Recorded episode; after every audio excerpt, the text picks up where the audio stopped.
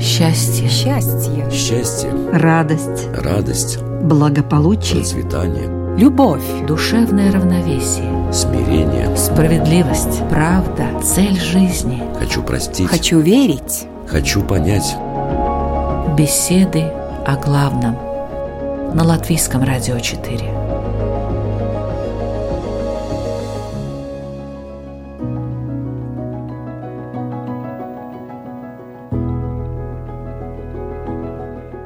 Можно долго и подробно описывать свое состояние. Можно приводить аргументы и контраргументы. Можно убеждать своего оппонента или винить его. Давать ему оскорбительное определение и описывать возможную кару. Можно многое говорить и делать, но главный вопрос, который стоит за всем этим, формулируется коротко и однозначно. За что? Вот этот вопрос, кстати, достаточно непростым, а порой и очень скрытым, даже для вопрошающего ответом, и будет обсуждаться сегодня в программе «Беседы о главном». В студии Латвийского радио 4 Равин Исраиль Айзеншарф. Добрый день. Буддист Игорь Домнин. Добрый день. И имам Ибрагим Нур. Здравствуйте, мир вам. Ведущая Людмила Вавинска. Добрый день, уважаемые радиослушатели. И мы начинаем наш разговор.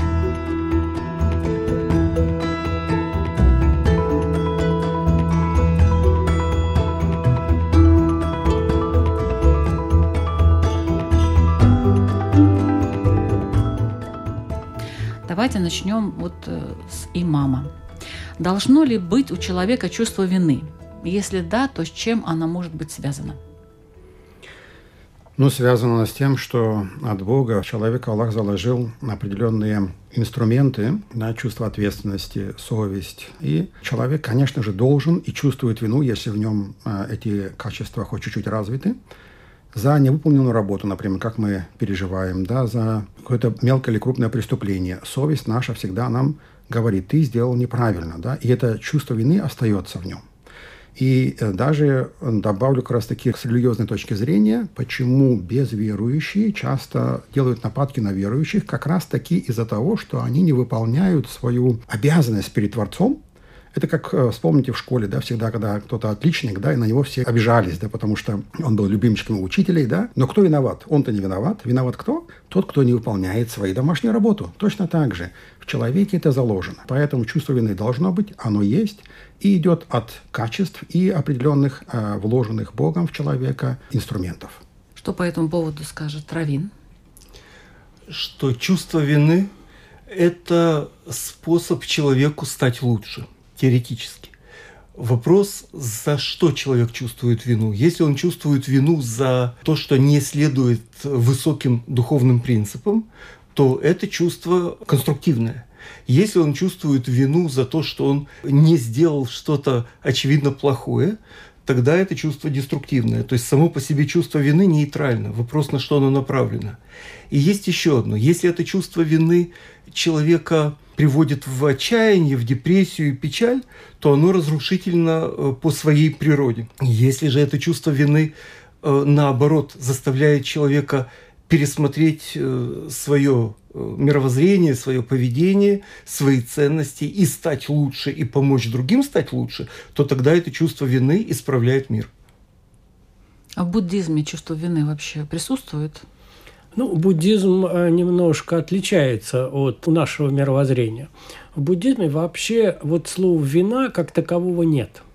Потому что ну, слово «вина» оно имеет коннотацию какой-то внешней. То есть мы виноваты перед кем-то. В буддизме такого нет. В буддизме существует аналог этого слова «стыд» стыд или совесть. А Один... совесть есть, да, в буддизме? Нет, тоже. Ну, а, это скорее вот, вот в буддизме точно есть слово стыд. Но дело в том, что это переводы. Переводы – это очень сложное понятие, потому что это такие вещи, которые очень сложно переводимы. И поэтому мы можем э, в коннотации более-менее примерно понимать слово «стыд».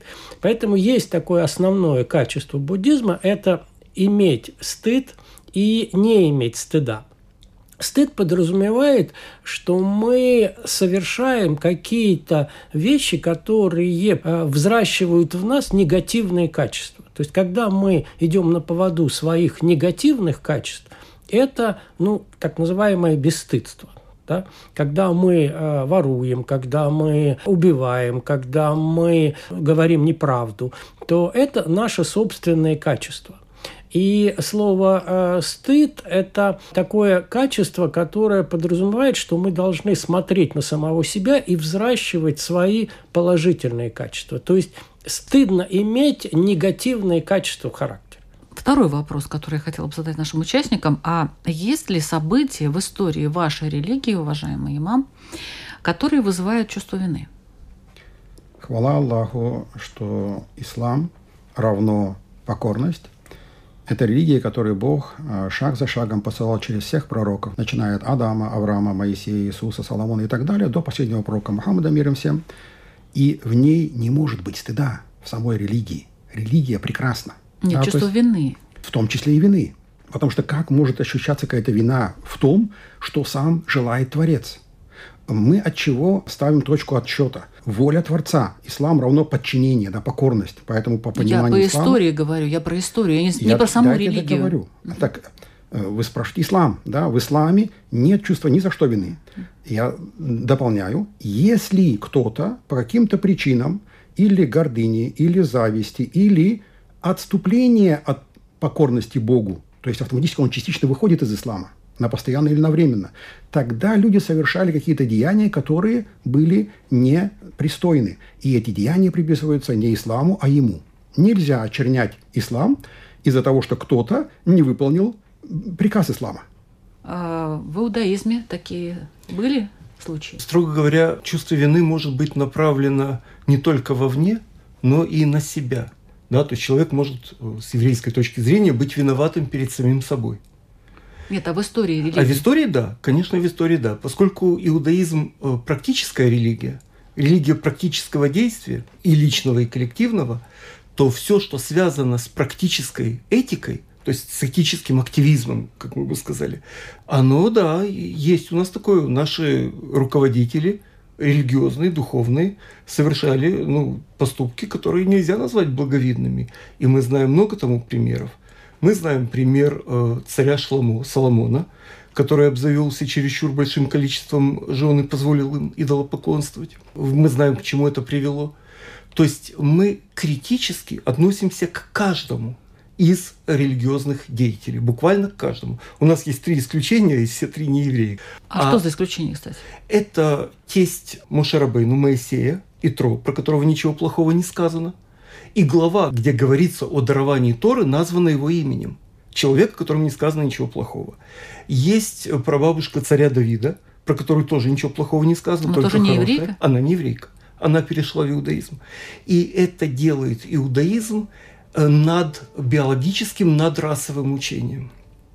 И есть еще э, одна героиня, она из друзов, вот из потомка Ветро, о которой тоже ничего плохого не сказано. Обо всех остальных, включая Мушарабейну, сказаны вещи неблаговидные, в том числе в открытом тексте Торы. Ну, я не знаю, буддистов спрашиваете вообще, э, есть ли в их религии что-то, что вызывает чувство вины? Ну, В буддизме настолько четко выражены нравственные качества человека, они настолько конкретные, что в принципе э, человек, который является буддистом, он не может нарушать эти правила. Если он нарушает эти правила, он просто не является буддистом. Вот. И Да, поэтому просто- просто во ясно. имя э, буддизма, насколько я знаю, э, не было никогда никаких э, актов насилия и тому подобное. Я сказал именно во имя буддизма.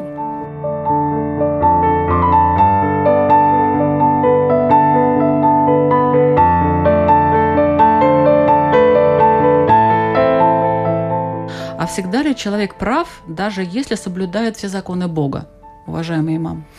Если человек соблюдает все законы Бога, он прав. Но нельзя, да, соблюдая законы Бога, нарушать другие права. Права других вы имеете Права других, да, извиняюсь, неправильно выразился.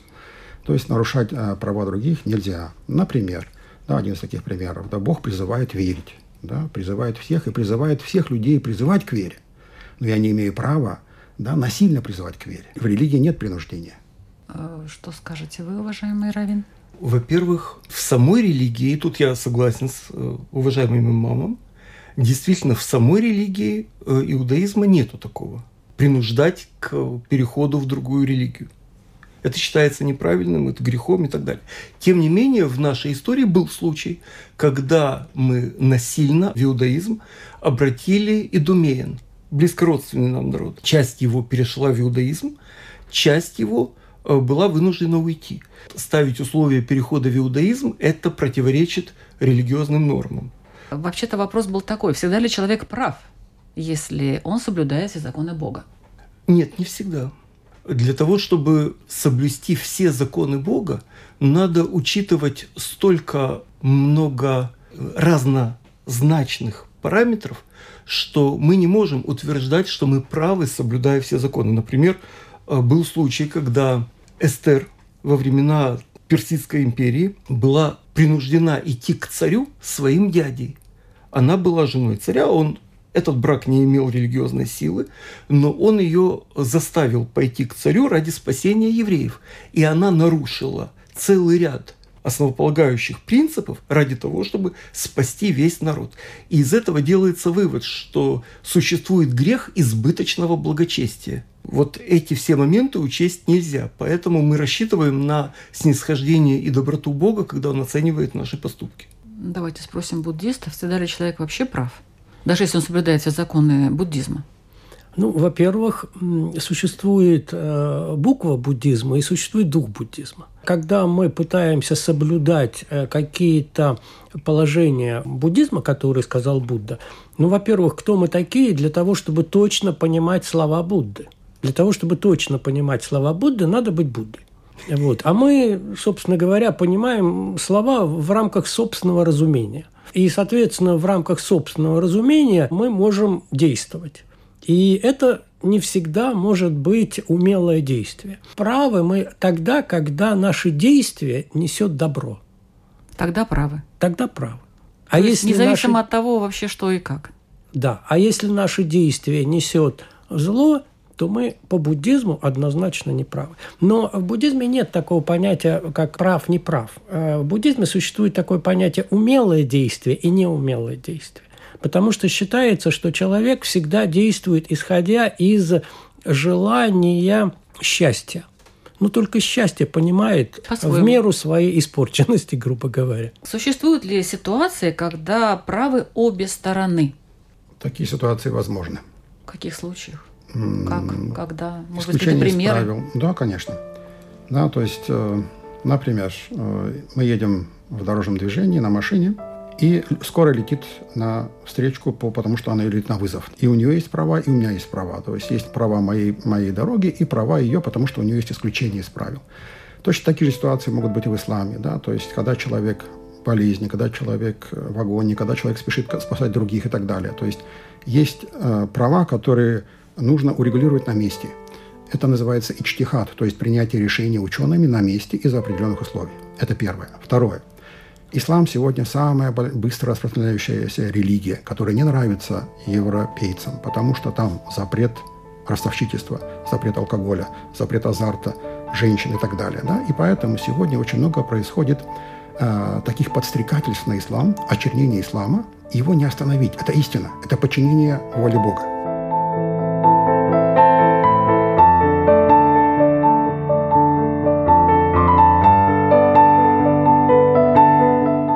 Существуют ли ситуации, когда правы обе стороны? Да, половина еврейских анекдотов про это. Я расскажу. Анекдот не надо, может быть, но какие-то истории когда, из э, Ну жизни. да, когда к Равину приходят с вопросом один, потом приходит с вопросом другой, каждому он говорит, что он прав. Они взаимоисключающие. Когда жена ему говорит, как же ты одному сказал, что ты прав, и другому. Он сказал, ну и ты права. Так бывает. Так бывает. Чаще всего в жизни так и бывает. Ну а каким образом тогда поступать? А сказано, что надо обращаться к мудрецам своего поколения. Это значит, что, во-первых, надо обращаться с вопросом, во-вторых, что надо обращаться к мудрецам, а не к дуракам, своего поколения, а не другого. А вот кого считать дураком, а кого мудрецом, это уже ответственность самого человека. Ну а эти мудрецы, они что? Они определяют, кто прав, а кто виноват все-таки? Да, но... Или, или как-то по-другому? Нет, они определяют, но в конце концов решает сам человек. Когда возникает конфликт интересов, то э, есть часть правоты у одного и часть правоты у другого. И совместить эти вещи без конфликта можно только путем диалога, а вот как раз диалогом мы видим, что у нас большие проблемы. Мы не готовы открыто обсуждать какую-либо из тем. Мы – это кто? Мы – это, э, ну, скажем, современники. Культура диалога сегодня ушла. Мы – это собравшиеся за столом. Любая тема с еврейской точки зрения легитимна. И обсуждение любой темы легитимно. И любое мнение легитимно. Ну, конечно, существует такое понятие, как оба права. Самый простой пример. Вот передо мной лежит телефон, мобильный телефон. И я спрошу уважаемого Израиля, я за него тоже отвечу, какой это телефон? Он мне скажет, этот телефон квадратный. А я скажу, этот телефон черный. Я буду прав? Я буду прав. Израиль будет прав? Израиль будет прав. Но когда мы начнем выяснять, мы начнем конфликт, потому что он считает, что он квадратный, а я считаю, что он черный. Как выйти из этой ситуации? Надо спросить, а почему разобраться, почему я считаю, что телефон такой. И почему он считает, что телефон такой. И когда мы начнем обсуждать точки зрения другого человека, мировоззрение другого человека, способ, каким образом он понимает то, что мы, к чему мы приходим вот в этом конфликте, ну или, или в, в этом споре, то тогда мы, наверное, разберемся и тогда поймем, в чем была проблема, и тогда придем к единому мнению. Что для этого надо? Разговаривать. Нет, ну это обязательное Объяснить. условие, потому что если не разговаривать, то вообще ничего не получится. Но, может быть, э, желание вообще выяснить правду? А что такое правда? Ну, что такое хороший вопрос. Я думаю, что нужно просто желание обсуждать. И желание не выяснить правду и не доказать свое, а разобраться в ситуации. Правда э, может быть у каждого своя, и это неправильно.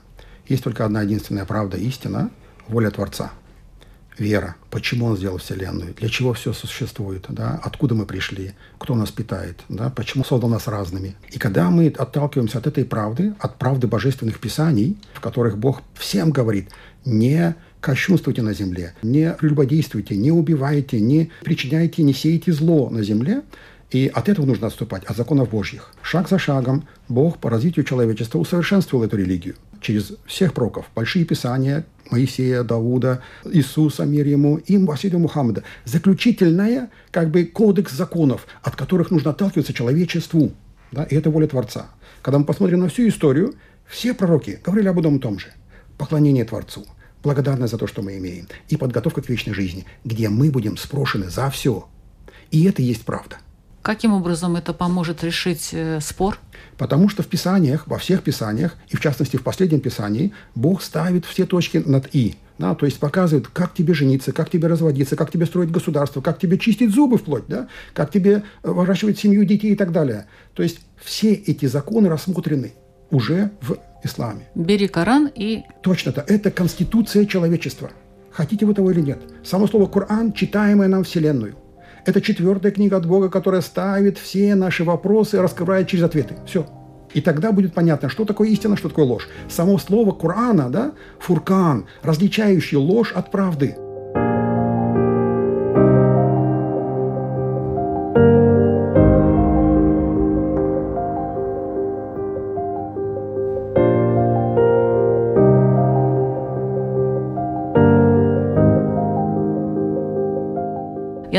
что вы слушаете программу «Беседа о главном». Сегодня наша тема «За что?». Вот такая короткая, но емкая.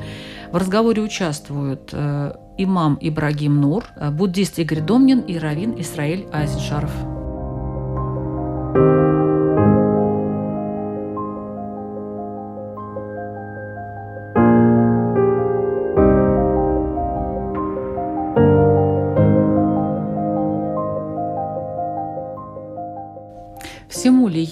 Причины?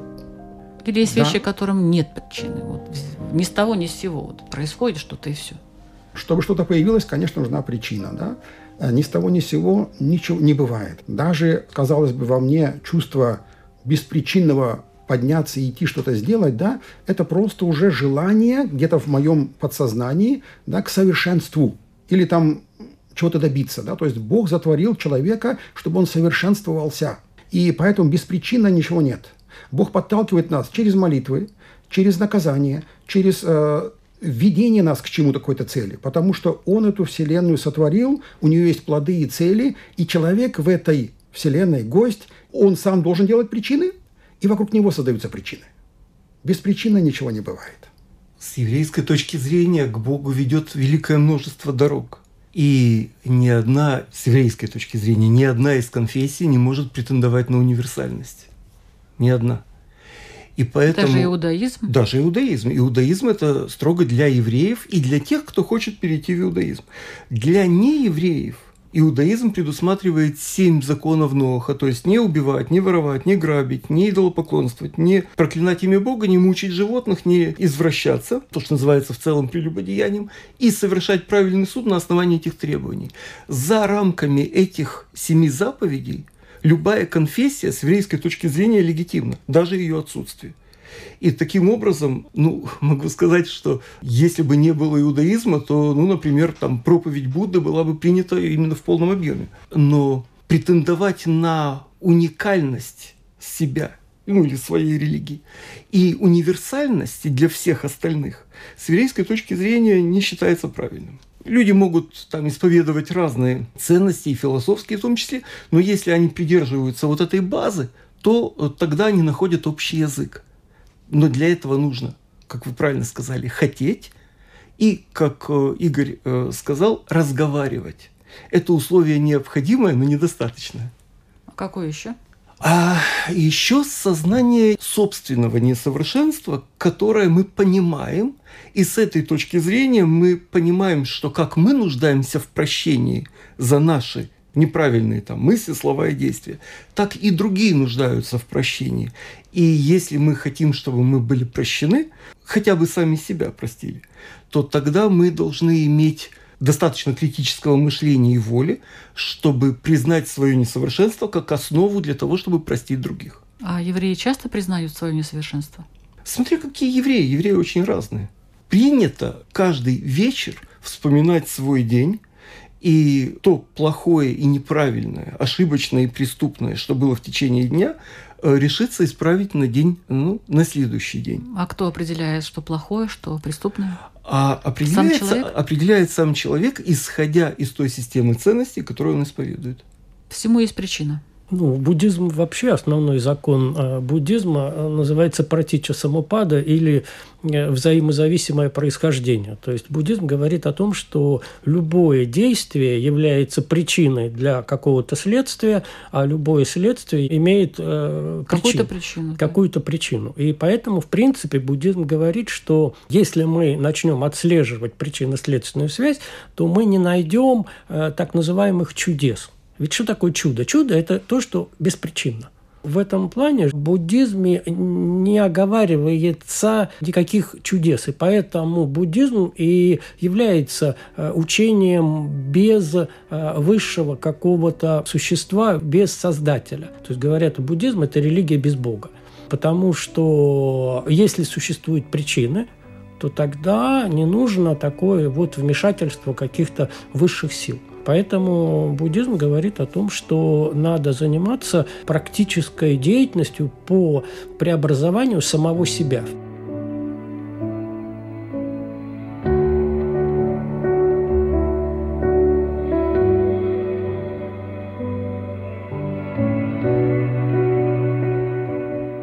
Можно ли вообще договориться о каком-то благоприятном исходе? То, что касается вот этого конфликта между Палестиной и Израилем. Конечно, можно. Очень Каким быстро. образом?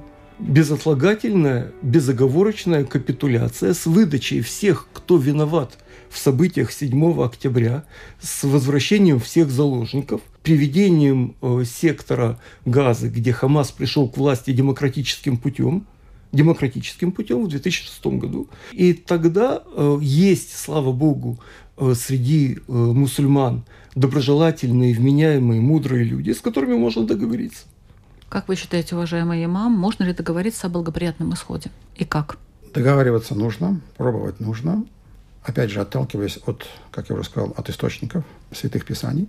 Но бывают ситуации, конечно же, когда договориться не получается. Если люди не отталкиваются от э, источников, да, божественных, и сеют нечестие. Бывает такое, что нет. В Коране Аллах четко говорит, не переступайте границы. Аллах не любит приступающих. Если даже кем вы воюете, остановятся, и вы остановитесь. Они захотят мира, и вы делаете мир. То есть тем самым нельзя приступать к границе, которые Бог заложил. Если люди пытаются идти на договор, это прекрасно. Да? Но иногда бывает, что о, искатель истины, в истине союз, а в наилучшей истине разногласия. Да? То есть, когда простая истина может быть к союзу привести, а в наилучшая истина к разногласию. Пример приведите, Поэтому пожалуйста, истина, наилучшие истины. Истина простая порой правдивей истины наилучшей. И бывает, что красота более приятна, чем наикрасивейшее. Даже пример э, договора с мушриками, с безверными, э, на тот момент из Каабы, которые пытались огромным войском уничтожить ислам в зародыше. И тогда было худейбийское соглашение, которое пошло, как бы сказать, э, во вред даже мусульманам. Но там был мир – там не проливалась кровь. И со временем, то есть то, что это кровопролитие прекратилось, остановилась война, даже в урон себе, потому что все те, которые приходили к исламу, они по этому договору были обязаны возвратиться на Мекку, то есть к неверующим. И еще много таких пунктов было. То есть это простая истина, которая дала передышку и прекратила кровопролитие, стала еще прекраснее, чем наилучшее. Игорь, Да. можно ли договориться о каком-то благоприятном исходе? Можно. Ваши доводы. Можно. Если э, во главу угла поставить благополучие людей. Если вывести за скобки мировоззрения, то есть, грубо говоря, отделить религию от государства, все религии от государства, и главной целью поставить э, благополучие человека. И если мы возьмем это главной целью, то тогда можно всегда договориться.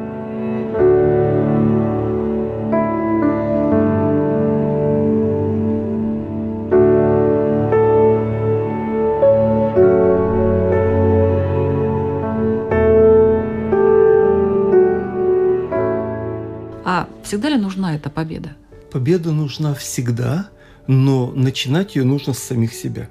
Победа заложена в душе и в сознании, и в поведении, в этике. Когда мы очистим свои помыслы, свои усилия и так далее, тогда победа придет, и она придет легкая и быстрая, и на это мы рассчитываем. Поэтому на сегодняшний день наши раввины призывают евреев к тому, чтобы пересмотреть свои дела, пересмотреть свои конфликты и отношения и, объединившись между собой, обратиться к Богу с тем, чтобы Он помог нам э, решить наши проблемы. Что значит победить для мусульман в этой ситуации? В этой какой ситуации? Ну вот Израиль, Палестина. А почему мы пришли тонко на политику? Хорошо, скажите просто. Действительно, победа, она заложена как награда за борьбу. А Бог заложил во Вселенной добро, зло, хорошее, плохое. Рядом с нашим сердцем есть пункт люмей шейтания, то есть э, сатаны, который борется, нашептывает нам и так далее. И в награду поставил победу. Поэтому стремиться к победе – это заложено в человека. Побеждать прекрасно, и это нужно. Но не всегда он может победить, ничего страшного. Даже если человек внешне проиграет, да, допустим, кто-то, допустим, незаконно убил невинного, да, он внешне проиграл, но по идее он выиграл. Как Аллах говорит в Коране, «Валя-акибату лиль-муттакин» – будущее за верующими, за подчинившимися. То есть те, которые послушны перед Творцом, их ждет вечная победа. Они здесь стремятся, стремятся к победе, к ней стремиться нужно, но даже если они проиграют, они выиграют вечность. С еврейской точки зрения э, лучше вообще избежать ситуации, когда мы оказываемся перед выбором победы или поражения. И в таком случае сам уход от конфликта несет в себе победу, потому что в спокойствии, в доброжелательности уже заложена победа. Поэтому уход от конфликта через диалог, через понимание, через прощение, в этом уже заложены семена победы. Человек обязан делать причины, но ждать результата от Творца. Как, допустим, был такой прекрасный полководец Джалялиддин Харземшах. Он много раз побеждал войско, и когда ему сказали в очередной битве, что ты победишь войско Чингисхана, он сказал, моя обязанность выходить на борьбу со злом, но давать победу или поражение – это воля Творца. То есть мы должны делать свои действия и не вмешиваться в дела Аллаха. Если мы посмотрим с точки зрения буддизма, то в буддизме, если начинается борьба, то значит ты проиграл. Очень мудро, мне так кажется. Да, значит, ты не прогнозировал. Значит, ты Значит, вовремя ты, ты не создал рассчитал. такую Да. ситуацию, при которой возник этот конфликт, возникла эта борьба. Есть выдержка из сутры. Звучит так. «Я владелец собственных действий, наследник своих действий, рожден своими действиями, завязан на своих действиях. Мои действия будут мне судьей. Что бы я ни делал, хорошее или плохое, я унаследую результат этого».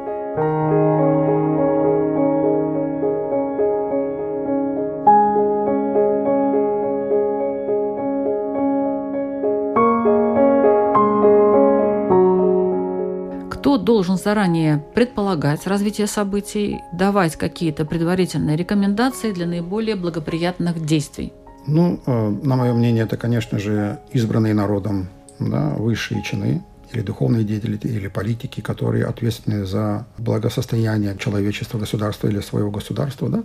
И они должны заниматься в больших кругах вопросами, создавать благоприятную обстановку для людей, которые возложили на них эти обязанности, то есть высшие чины. Можно ли понять, за что, Игорь? Наверное, лучше сказать ни за что, потому что опять это имеет коннотация какого-то внешнего фактора. А, наверное, лучше сказать почему. Почему это произошло. В буддизме говорится о том, что разбираться во всех причинах, это, конечно, можно, но бесперспективно. Причиной э, не является э, обычно одна причина. Существует комплекс причин. И они наслаиваются друг на друга, и мы будем разбираться в этих То есть причинах не думать об очень этом? долго. Нет, ну, Как есть, так есть. Смотрите, надо учитывать это, но самое главное – учитывать сегодняшнее состояние.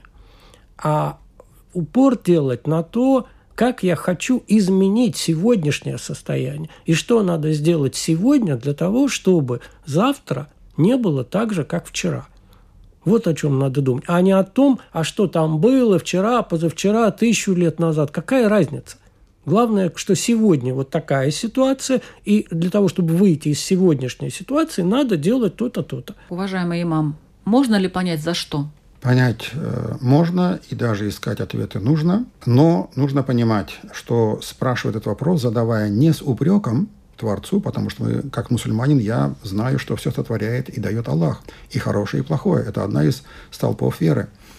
Но с попыткой исправиться, с попыткой понять, это мне было дано как испытание ли, как наказание, как, э, допустим, пастух бросает в отару овец, которые зашли на чужой огород, камешки, те, понимая, сделав ошибку, возвращаются. Нельзя нам быть хуже этих баранов. То есть, когда мне на мою голову приходит какая-то беда, любая беда, абсолютно, материальная или духовная, я должен себя спросить, где я совершил ошибку или как мне достичь милости Аллаха, чтобы Он отвел от меня эти беды. Потому что отводит беды только Он. Только Он может воспитать мои страсти, только Он может э, создать благо на земле, только Он тот, который может очистить мое будущее от беды и так далее. Только Он. Поэтому искать можно и нужно, но спрашивая не с упреком, а с попыткой самоуничижения перед Творцом.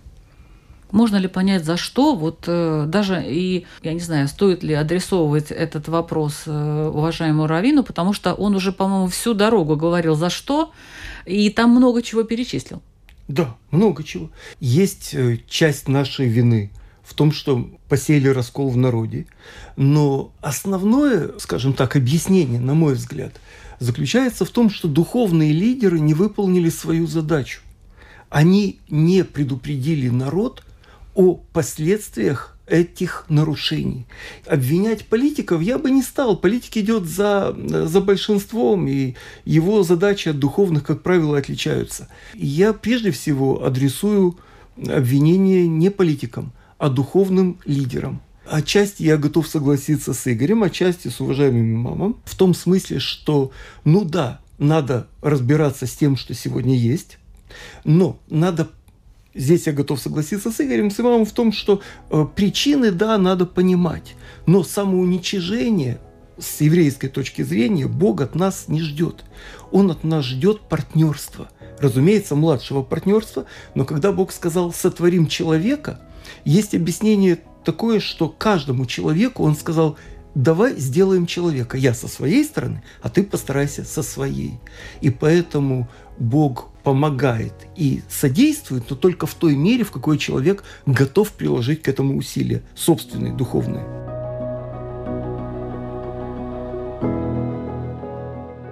Надеюсь, участники сейчас зададут свои серьезные вопросы для наших слушателей, чтобы слушатели усвоили этот урок, и, возможно, это им поможет в жизни. Давайте начнем с Игоря. Игорь Домнин, буддист. Сегодня у нас достаточно такой сложный разговор, и я, наверное, задам очень сложный вопрос. А сегодня мы много говорили про иудаизм, про ислам, про конфликт в Палестине. Это сегодня насущно. Но мы живем в Латвии. И я задам вопрос, а можно ли в Латвии найти компромисс между людьми?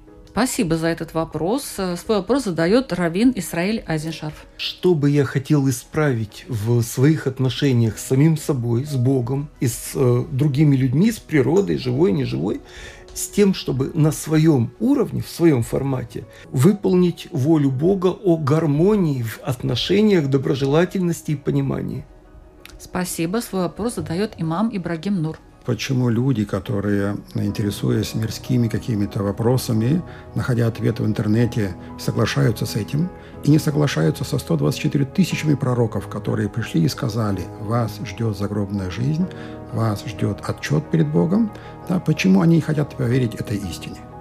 Спасибо. Это были беседы о главном. Мы звучим каждую среду в 2 часа дня на Латвийском радио 4. Ведущая Людмила Вавинска. Всего вам доброго и мира в душе и на нашей планете.